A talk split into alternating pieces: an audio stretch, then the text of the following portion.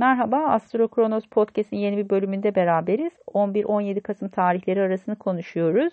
Bu tarihler arasında terazi burçları için e, daha çok maddi konular ön planda olacaktır. Krediler, vergiler, borçlar gibi konular. E, her şeyden önce sizin açınızdan Dolunay ile ilgili yorumu konuşmuştuk. E, buradan tekrar dinleyebilirsiniz Dolunay e, yorumunu. Ancak Mars'ın Jüpiter'le bir uyumlu açısı olacak ve sizin birinci evinizde hareket ediyor. 27 derece hava elementinde göstergeleriniz varsa ya da ateş elementinde göstergeleriniz varsa bazı fırsatlarla karşılaşabilirsiniz. Eğer fiziksel bir rahatsızlık söz konusu olmuşsa geçtiğimiz birkaç hafta içerisinde çünkü Mars uzunca bir süredir terazi burcunda ve sizi fiziksel anlamda birazcık zorluyor. Özellikle bel bölgesi, böbrekler bunlarla ilgili şikayetler söz konusu olmuşsa şimdi bir tedavi fırsatıyla karşılaşabilirsiniz.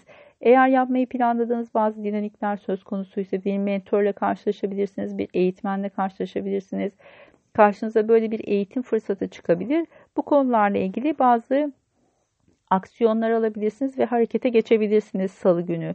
Çarşamba, perşembe nispeten birazcık daha sakin iki gün. Perşembe günü birazcık gergin açıkçası. Sizin açınızdan finansal konular, yolculuk, eğitim konuları çarşamba günü ön planda. Perşembe günü açıkçası iş yolculukları için çok uygun bir zaman olmayabilir. Eğer yola çıkacaksanız da e, biraz dalgınlığa dikkat etmek, beslenmenize dikkat etmek faydalı olabilir. Bu süreçte ilişkilerle ilgili olarak her şeyden önce belki hayır diyemediğiniz için bazı sorumluluklar sizin üzerinize kalabilir. 16 derece değişkenlerde göstergeniz varsa direkt olarak etki altında kalabilirsiniz. Burada doğru mesafe ayarı yapabilmek önemli. Suistimal edilmemeye özen göstermenizi tavsiye ederim. Cuma, cumartesi, pazar birazcık daha kariyer konuları ön planda. Sizin açınızdan e, oldukça aktif 3 gün olabilir hafta sonuna gelmesine rağmen.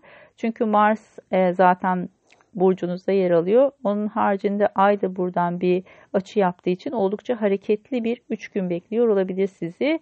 Umarım keyifli geçer ve verimli geçer. E, bir sonraki podcast'te görüşmek üzere. Hoşçakalın.